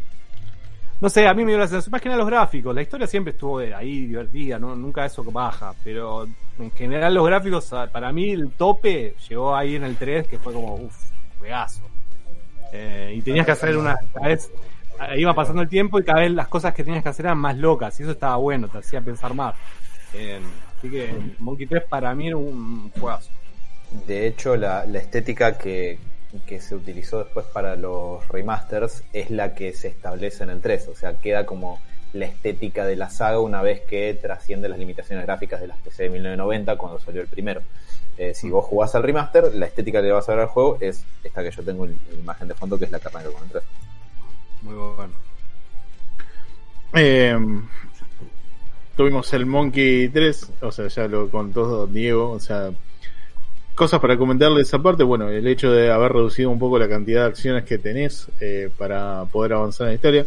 Ya no tenés tipo el recuadro grandote abajo que te ocupaba un cuarto un poquito más de un cuarto de pantalla, donde tenías todas las posibilidades. cursor, vos tenías el cursor, lo ibas pasando, y creo que si se te marcaba en rojo es que podías accionar sobre eso, mantenías y ahí te, te, desplegaba, te desplegaba este te desplegaba las opciones disponibles. Ah, eh, digamos, eh, este en particular, de ya, eh, digamos, por defecto, no por una remasterización como pasó con los anteriores, ya tenía un casting de voz eh, bueno, y la estética más caricaturesca que los juegos anteriores. Eh, y bueno, contó con, eh, no contó en realidad, con lo que es la dirección de Ron Gilbert, que era el creador de los primeros dos juegos de, la saga. No, ah, por eso no, no estaba. No, por eso no, digamos, no, no terminó siendo un muy buen juego. Mm. Y, eh, digamos, eh, continuando, digamos, eh, ya llegando, digamos, cerca de los 2000, porque la verdad hay otros juegos incluidos de que, pueden, digamos, podemos llegar a analizar en algún momento, pero no sé si los habrán jugado. Me gustaba más mencionar estos porque me parecían como los que más habías mencionado, tanto Diego como alguno que haya jugado esta historia. También tenés un juego de Blade Runner con este estilo, ah, por allá por el 97 eh, con eh, la particularidad que se había lanzado en 4 CDs. Así que era una historia por lo visto bastante, bastante larga. O por lo menos con bastante contenido. Eh, esto lo tiro como dato para Mati. Porque entiendo que le gusta mucho, digamos, como esta... Tengo, eh, sé la existencia del juego, tengo entendido que es bastante jodido, bastante rebuscado también. Eh, Tiene, tiene una estética, digamos, como empezando a querer meterse en el mundo del 3D, Eh, pero de una demás, manera un poco, poquito sucia, si se quiere decir. Eh, Tengo entendido que es como una secuela soft de, de, la, de la novela de Dick o, de la película, ¿no? Que conocemos todos. Y, eh, digamos, también tuvimos eh, una aparición de los expedientes secretos X, digamos, en, en esta saga de juegos. Que parece que también eh, logramos eh, meterla, digamos, en lo que eran los primeros juegos de este estilo en lo que es la PlayStation 1. Pero, digamos, no, no son juegos que realmente terminé de explotar demasiado. Llegando al 98, eh, tenemos la aparición de Manny Calavera, eh, otro de los grandes recordados de lo que es eh, el estudio de LucasArts. Ese juego era Eh, un- estaba buenísimo, pero era un pilotazo. Manny Calavera no es el nombre del juego, sino Green Fandango, para quien no lo conozca. Un juego que directamente está desarrollado todo en tres dimensiones, donde un poco la gracia y digamos lo, lo- lo interesante de este juego es que vos llevabas la trama un poco de la historia, digamos, eh, moviéndote a través de, digamos, de lo que es eh, el mundo en el cual se desarrollaba esto. Era el mundo de los muertos, ¿no? Exacto. ¿No? O, estabas en el mundo, si salías, no me acuerdo cómo era. Ah, eso era, eso era un re loco, para esa época era como guau. Eh, digamos, eh, en el- la historia un poco de, de Manny, ¿no? Era ser un segador de almas, eh, con una, digamos, una idea de anticorrupción, porque parece que había un- una, una trama política en el juego. No, eh, lo debo admitir, es una de las cosas que tengo pendiente, digamos, me lo han repetido tantas veces jugarlo, y es más, lo vi tantas veces en programas viejos de videojuegos diciendo Green Fandango, el juego point and click que, que tenés que jugar. Eh, porque parece que, digamos, no solamente es muy bien recordado lo que es el personaje, sino también toda la historia que hay detrás de él y mismo todas las mecánicas nuevas que han implementado. Y bueno, la aparición del 3D en lo que es, eh, digamos, los, los polígonos 3D en, en este tipo de juegos y en los juegos en general, que ya está empezando a aplicarse, la verdad le dieron un plus que hoy en día la gente lo recuerda bastante. Y en su momento creo que estuvo gratis, eh, no me acuerdo si para Steam o para Epic. Lo tengo ahí, así que lo voy a poder jugar original. Eh, pasados los años, ya llegando al 2000, o sea, como que las cosas no, no terminaron, digamos, como de, de, ir bien, digamos, para lo que son este tipo de juegos. Al punto de que por ahí la gente ya estaba como eh, más queriendo otro, otro estilo, demasiado acostumbrado a los juegos más de acción. Se le perdió un poco la gracia, digamos, a, a estos juegos que la verdad que marcaron un antes y un después en un montón de cosas. Eh, salió el Monkey Island 4 eh, en el 2000, tanto para PC como para PlayStation 2. Ah, Eh, estaba para Play 2, ¿posta? Sí. No sabía eso. Mirá. el Miss 3, eh, eh, digamos como últimas menciones, como juegos como que se, se recuerdan bastante, hasta que, digamos, llegó una empresa que en su momento, digamos, los primeros años de- del 2000, eh, había empezado como su carrera desarrollando eh, juegos más eh, tranquilos, si se quiere decir, casi te diría de hoy en día se podría considerar de celulares porque eran juegos de póker, pero no por eso le quitaban un poco la diversión a esto que es la empresa Telltale. Consiguiendo a poco algún, digamos, un poco de fama con ciertos desarrollos medio primarios, si se quiere decir, eh, con juegos, digamos, de historias eh, basados en cómic, como los de Jeff Smith, eh, y, digamos, otro, otros juegos, digamos, menos, menos conocidos, incluso también uno de CSI, con una apariencia un poco parecida a lo que son los point and click, por así decirlo. Para, porque, eh, bueno, hizo el juego de CSI, ese juego de celular. eh, hay uno que se llama CSI eh, Pruebas Ocultas de 2010 2008. CSI Sí. eh, de, de- eh, Determinación Mortal 2009.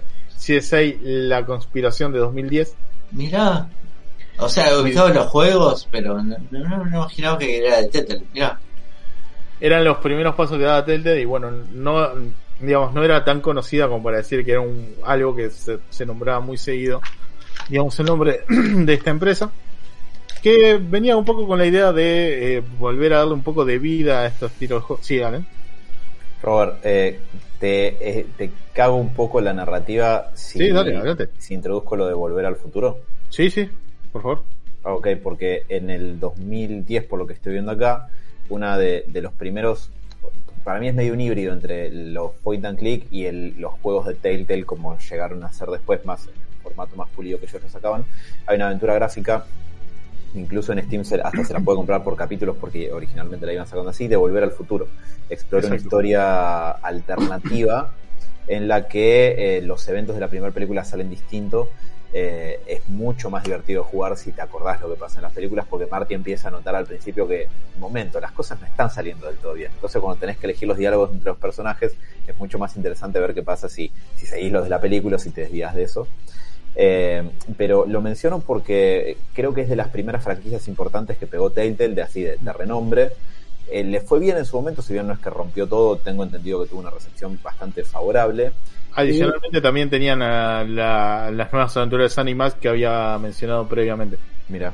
Y lo que tiene es que la mecánica de juego está un punto medio entre los point and click, porque podés usar el cursor en varias veces, interactuar con cosas del entorno, y lo que van a hacer los juegos de Telltale, que después son más bien, o sea, tienen otra mecánica. Está, por un lado, una parte muy, pu- muy fuerte puesta en lo narrativo, y por otro lado también en, eh, digamos, algunos, lo que serían quick time events para, para jugar algunas otras secuencias. Exacto. Eh, acá del público están preguntando si Seba está deprimido porque tiene una pinta de Eminem en 8 millas. Tuve un problema, problema con dolor de muela ayer anoche, dor- no dormí un cuerno y ahora me está pegando todo junto. Entonces, para no decir Eh, idioteces, Tranquilo, es que cada tanto la gente del público quiere saber si están respirando. Y está escribiendo hip hop. Eh, uy, qué horror. Eh, yo lo que había dicho fuera del aire era que parecía Moraes en Spaceballs. Me pareció más acertado. También puede ser. Eh, no solamente, bueno, tuvieron eh, estos juegos eh, que había mencionado sobre CSI, sino también el que había mencionado Alan con respecto a Volver al Futuro.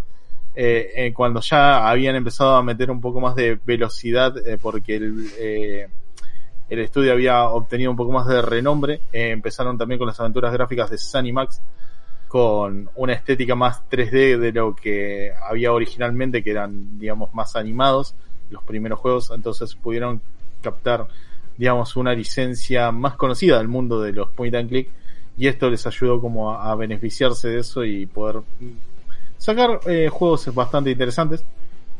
Modificando un poco esta, esta idea digamos de las acciones sino más bien darte una una rueda si se quiere de, de opciones para poder avanzar eh, interactuando con distintos personajes o mismo con objetos. Eh, y digamos, eh, es así como el batazo final lo terminan dando eh, con lo que es el juego de The Walking Dead, que es como el que los terminó de llevar como al reconocimiento, digamos, que tienen hoy en día. Que bueno, muchas veces cuesta mantenerlo si se quiere decirlo porque les ha, les ha costado encontrar un juego que sea como tan reconocido, digamos, eh, por, por la crítica en general eh, con, con esta idea de los nuevos, si se quiere, point and click, o sea, estas nuevas aventuras gráficas que empezaron como a renacer gracias a ellos. Son aventuras gráficas, pero un tanto distintas de las clásicas que veníamos hablando, ¿no? Porque.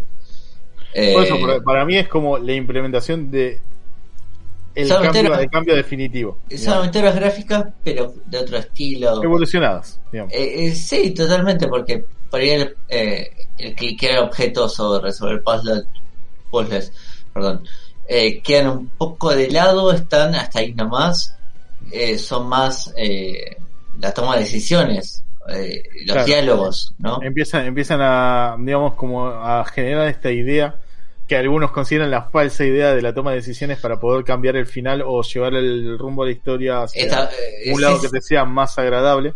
sí, totalmente, esta falsa idea de... Va, falsa idea no, o sea, los te digo, caminos... hay algunos que le dicen la falsa idea. O en sea, realidad, simplemente ver qué hubiera pasado sí, digamos. Exactamente, o sea, es, es- todos los caminos llevan a Roma, pero lo rico es cada camino por ahí, ¿no? O sea, el final va a seguir, va a seguir siendo el mismo, pero lo interesante de estos juegos de Telltale, a ver, jugué solamente The Wolf Among Us. Eh, vi algún que otro gameplay del juego de Batman. Eh, cambias algunas cositas, pero al final casi siempre es el mismo. Eh, una pequeña pequeña aclaración rápida de esto, si querés después editarlo, Dani. Estoy teniendo problemas con la transmisión de Twitch, así que si quieren pasarse de última a YouTube, eh, pueden, Bueno. pueden hacerlo. O sea, para el final ya queda poco, igual no se preocupen. Después lo resubiremos tranquilo para el, para el audio. Eh, y una pequeña mención, eh, también hay un juego de Parque Jurásico de, del 2011. Eh, sí, ahora Seba se acaba de levantar así como muy fuerte. Eh, no está muy bien recordado, no te voy a mentir, pero digamos como que lo principal del estudio fue eh, The Walking Dead y todo lo que vino posterior, porque también sacaron juegos eh, de lo que es la franquicia Game of Thrones, eh, Batman, eh, incluso eh, un, digamos, juego que en este momento Mati tiene en el fondo de su escritorio, llamado Wolf Among. Eh, tengo entendido ¿Querés que... comentarlo? No Eh, sé. no, a ver, eh, por lo que decís, Robert, un poco los títulos que los fuertes postas de Tetaly fue The Walking Dead y The, de, de Wolf Among Us. Eh, The Wolf Among Us es una pseudo o una soft eh, precuela del, del cómic Fables de Vertigo escrito por Bill William, si no mal recuerdo, se me va el apellido de este tipo. Eh, no sé qué más que crees que, diga, pero Eh, a ver, si, si querés comentar un poco la historia, yo la verdad que no tengo mucha idea, he jugado poco, me gustaría que Alan también nos comente un poco qué le había parecido como esta idea de los nuevos juegos Point and Click si quiere, eh, con respecto al de Batman, que sé que lo rejugó, y después que vio cómo eh, Sebas lo, lo utilizaba para la maldad. No, a ver, eh, este juego basado en este mundo de Fables puramente es una precuela, es un policial noir que el protagonista es Bigby, el lobo feroz, dentro de este mundillo donde, te setean algunos personajes y te desarrollan algunos personajes, mejor dicho, donde el cómic no es tan tanto, o sea, es como casi que te resuelve algunos cabos sueltos y si no me equivoco, el escritor estuvo también un poquito detrás de- del juego. Salió una, bien como mencionaste, eh, salen al- en los juegos de Telltale salen como temporadas, como si fuese una serie. Capítulos, eh, por lo general los ponen como capítulo 1, 2, 3, una cosa. Exactamente, Para pero, completar una historia mucho más grande. eh, pero la segunda parte del juego, o sea, en vez de decir Batman 2, dicen temporada 2, lo ponen, por eso, justamente lo ponen como serie. Eh, justo para la temporada 2 fue cuando cayó en bancarrota eh, Telltale, lamentablemente. Así que me quedé en la lona, en mi caso. Pero justamente mi experiencia de, de Wolf Among Us, la verdad es, no sé si es eh, point and click full y puro duro, si lo tengo que comparar con los juegos de LucasArts, eh, van mucho más a la toma de decisiones y time events, pero no, no va más a eso. Pero en lo que son juegos narrativos a ese estilo, yo creo que los más actual. Otro juego no se me ocurre. ¿Que nadie jugó al de Walking Dead? Quiero saber si aparece. Le un No. chino. No, no, no. Sé que tiene mucha chapa, más que nada, más que nada la primera temporada, Claro, porque ¿no? tiene un final medio bajón, Ok. pero Entiendo que no se entiendo que no se cruza mucho ni con el canon ni de la serie ni del juego. Transcurre en ese mundo. No sé Ah. si te cruzas algún personaje, pero no es que el principal gancho es que no sé está Rick o Negan o así, sino son- personajes nuevos. Perfecto.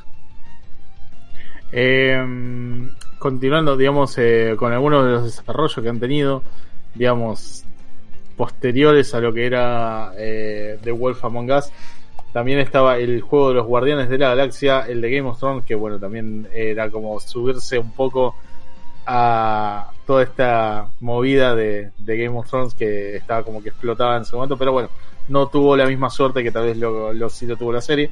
Me hiciste, perdón, Robert, me hiciste recordar eh, que justamente en el periodo de que eh, cayó en bancarrota, no me acuerdo qué productora quiso comprar los derechos y, y había sacado el rumor, o había salido el rumor que la última temporada de Walking Dead iba a salir, que notoriamente nunca salió. Esto ya es eh, hace un par de años, hace 3, 4 años, ¿no? Mm, sí. Ya hace. Bueno, ya ya, tiene un tiempo. Sí, sí, sí. Eh, Eh, a ver, eh, pasado, pasado estos años es como que también salió el juego de Batman, eh, cuando estaba empezando con el tema de la bancarrota salió el juego de Batman que para algunos es bien recordado, para Sebas es simplemente un bullying hacia el pobre de Alfred. Y Lo jugué una vez y quería probar cuáles eran las respuestas que le podías dar hacia Alfred. Quería probar. como, como la decisión en Injustice cuando lo jugamos juntos. Así a propósito. Pero, a ver, eh, Alan, no sé si querés comentar un poco de qué se trató, digamos, toda esta historia. Eh, sí, cuando Telltale empezó a crecer como estudio, empezó a pegar franquicias más copadas, entre eso pudo conseguir la de Batman, que al principio fue recibido con desconcierto por la gente, porque Batman estaba en plena racha muy positiva de la saga Arkham. De hecho, el anterior que había salido había sido el Arkham City, estaba cerca de salir el Arkham Origins, que para mí la crítica siempre lo asesinó mucho más de la cuenta, porque es un buen juego, pero no importa. Eh, lo que tienen los juegos de Telltale es esto que vos decís, eh, Robert, y que eh, por sobre todo comentaba Mati recién. Son más bien narrativos. Acá no hay mucho que cliquear. Hay solamente un par de secuencias donde estás en una habitación y tenés que interactuar con el ambiente, que tenés que reconstruir una escena de crimen y entender qué pasó.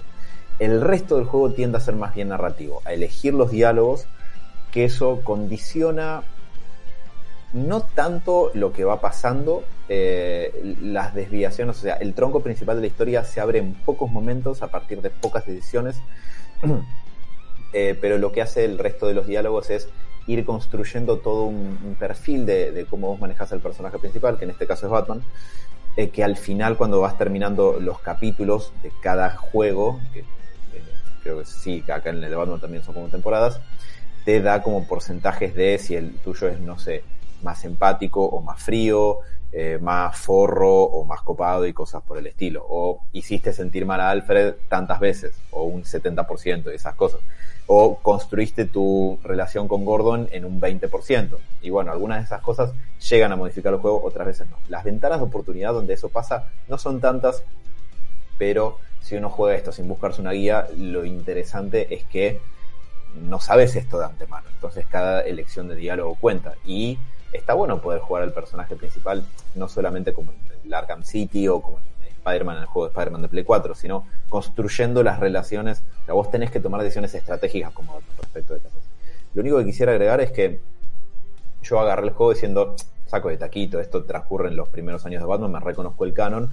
Las bolas, porque te ponen en una historia re distinta, o más bien, una historia que es similar al canon, pero se desvía lo bastante para que no sientas que ya sabes exactamente qué tendrías que hacer. Eh, entonces, vos capaz que lo agarrás y pensás, ah, bueno, esto va, van a ser eh, los eventos parecidos a los del largo Halloween, entonces voy a tener que actuar parecido para que las cosas salgan bien. Nope, pues las cosas son distintas y el canon es distinto. La manera en la que lo podría describir sería diciendo que es como una historia de Spider-Man adaptada a Batman, porque tus dos personalidades están implicadas con las mismas personas como le pasaba a Spider-Man y es un quilombo todo y tus relaciones personales se meten en el camino y tenés una suerte de mierda. Eh, entonces va más por ese lado. Lo único, la, la única queja que le, que le, encuentro, pues es un juego bastante, está bastante bien como una versión más de Batman, digo. Como te cagaste en tu amigo, ¿no? Eh, no, no, no. O sea, a ver, sin spoilear, eh, voy a utilizar el comentario de lo que me recordó Sebas para ejemplificar lo que para mí está mal. A veces, en momentos que no puedes elegir, el Batman, el personaje que vos manejás, es deliberadamente muy pelotudo. Y hace, o sea, se manda un par de cagadas centrales que la trama requiere que ocurran para que la trama avance. Es lo único que, que me parece objetable del juego. Después está muy bien. Don Perdón, pero si es un Batman primerizo, no es tan no. mal que se manda algunas macanas. Pasa que son. Que si yo que soy el jugador me di cuenta, ahí me, me pica fuera. O sea, digo. Yo jugador soy... que es, es, fan de Batman. Sí, y también hay, eso es cierto, capaz que soy un poco más exigente, pero eh, como, bueno, no, si, si doy un ejemplo spoileo, pero lo que sí puedo ejemplificar es que también hay, hay otras situaciones donde no importa lo que elijas, algunos eventos no cambian.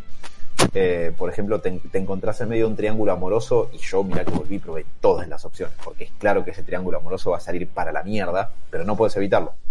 Eh, es un poco lo que dije, todos los caminos llevan a Roma, o sea, el, el fin es exactamente el mismo, pero por ahí depende.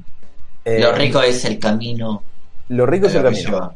Claro. Eso sin duda, lo rico es el camino, pero en el de Batman, es como si bien hay un tronco principal, tenés distintos finales. Por ejemplo, lo voy a decir sin entrar muy en detalle, lo que vos decidas hacer puede determinar si Harvey se convierte en dos caras o no. Por ejemplo, vos podés evitar que él se convierta en dos caras. No quiere decir que la vaya a pasar extraordinariamente bien, pero le evitas eso. Eh, entonces, podés generar diferencias, pero no son tantas, tan sustanciales. No es que cada elección de diálogo se abre una rama totalmente distinta, sino que más o menos va por el mismo. En tu caso mucho estoy hablando de esto, así que voy a tomar agua. no, tranquilo. Eh, pero bueno, quería, quería un poco saber de cómo venía, cómo venían un poco los juegos y mismo entender o sea, cómo esta gente, digamos, arrancó con una idea de retomar un point and click como el de Sunny Max y termina derivando en juegos como el de Batman, donde, como mencionás vos bien, eh, el hecho de el click eh, se, se, pierde un poco en la, en la esencia.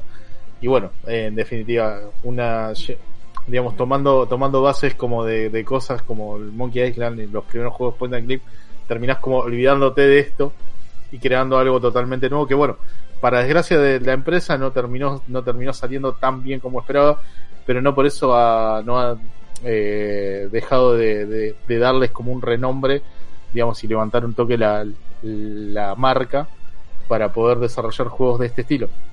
Se nota que al público le gustan y bueno, tal vez tuvo su momento de auge, pero bueno, la caída fue como mucho más rápida de tal vez lo que ocurrió con estos juegos más clásicos.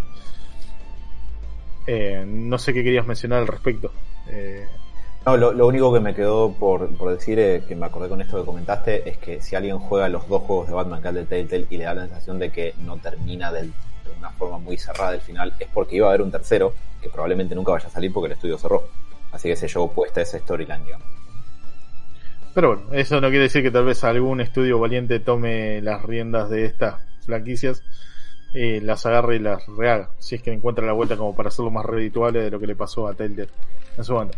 Pero bueno, está bueno mencionarlo, recordando también, digamos, de dónde vienen, de cómo evoluciona todo hasta llegar a esto y bueno, quién sabe qué puede venir a futuro. Con esto me gustaría cerrar eh, un poco la, la columna. Eh, digamos, no sé si tienen alguna alguna cuestión que quieran mencionar eh, antes de, de, despedirnos. Espero que les haya gustado, más o menos. Dos cositas, perdón. Alan, Alan, lee Berserk, lee Fables, ya que estamos hablando de, de Warzone. Bueno, ¿por qué no? Algo que tiene totalmente que ver con lo que estamos hablando recién, pero. Ey, ey, ey. Eh, The Wolf Among Us es una precuela de Fables, así que. Está bien, está bien, tenés razón. Tenés razón. Pero única o compren vacas virtuales también. Eh, espero que les haya gustado un poco este repaso. O sea, me, encantó meterme eh, en el mundo eh, de los point and click, es más por segunda vez. Eh, siento que cada vez que hablo de esto, digamos, lo, los jugadores más clásicos como me reservan para, digamos, seguir aunando un poco en este mundo. Y la verdad que, bueno, es muy divertido y no por nada los estamos manteniendo como los juegos principales de nuestros streams semanales para el juega Sol y Héroes. Gente, eh, si no tienen nada más eh, que decirle a nuestro público, los vamos a despedir si les parece, porque feliz viernes a todo esto. Eh, gracias por estar con nosotros. que jueguen, no, decirle que jueguen a los juegos que recomendaste vos, esta aventura. Obviamente, total, totalmente. O sea, si, si quieren ver qué tan divertido puede ser ver cómo me tosqueo con puertas y cómo puede ser divertido que lo haga su amigo, por favor no se pierdan la oportunidad de jugar a estas aventuras gráficas tienen muchísimo humor, eh, son muy entretenidas, te hacen pensar, son otra dinámica totalmente distinta a la que estaba acostumbrada en su momento en lo que refiere a videojuegos en general. Y, no por eso, digamos, por ser, eh, digamos, clásicas, termina quedando vieja. Eh, por favor, pruébenlos. Las remasterizaciones también están bonitas. Y un clásico es un clásico. Y Una pequeña cosita, pude, creo que pude reparar eh, la transmisión. O sea, estaba empezando a fallar eh, los servidores del querido Twitch de Brasil. Muchas gracias. Eh, ¿no? Este- esto, Sí, es culpa, esto es culpa de que le arruinó el partido, eh, sabelo. Están enojados, están Saben que estamos transmitiendo acá con los servidores de Brasil y nos están tirando los servidores abajo. Tuve que meter uno de Miami. ¿Viste que que le creo que habían está hackeado la página, viste que le hackearon la página. Bueno, no importa, eso es para, para otro programa. Ponete las pilas, Twitch. Ponete las pilas. Era muy gracioso, le habían hackeado la página de Brasil, tipo una, una bandera argentina le pusieron. ¿Cómo frenar la inflación? No. ¿Cómo bardear a Brasil? Sí. Sí. Para eso sí tenemos ingenio. Sin poner sopa de macaco, porque no le pusieron. Menos mal, ¿no? Ah, la, la frase. Acabo de perder los 80 brasileños. Si Sí, sí, sí, obviamente que nos están entendiendo a la perfección. Un saludo a nuestros amigos brasileños. Eh, la tiene adentro. Gente, nos vamos a escuchar la semana que viene Puta madre. con Vamos a jugar mucho, mucho más héroes. Ahora aprovechen, coman algo rico. Espero que hayan disfrutado también el partido mientras estuvieron escuchando. Sí, los estuve viendo. O sea, hay algunos que siempre están que no estuvieron, estuvieron viendo fútbol. Los conozco, los voy a ir a buscar. Pero los voy a ir a buscar para que nos escuchen la semana Metele que que me estoy cagando de hambre, maestro. Un beso enorme y hasta la semana que viene. Chau, chau. Amplify your career through training and development solutions specifically designed for federal government professionals. From courses to help you attain or retain certification, to individualized coaching services, to programs that hone your leadership skills and business acumen, Management Concepts optimizes your professional development. Online, in person, individually, or groups. It's training that's measurably better. Learn more at managementconcepts.com. That's managementconcepts.com.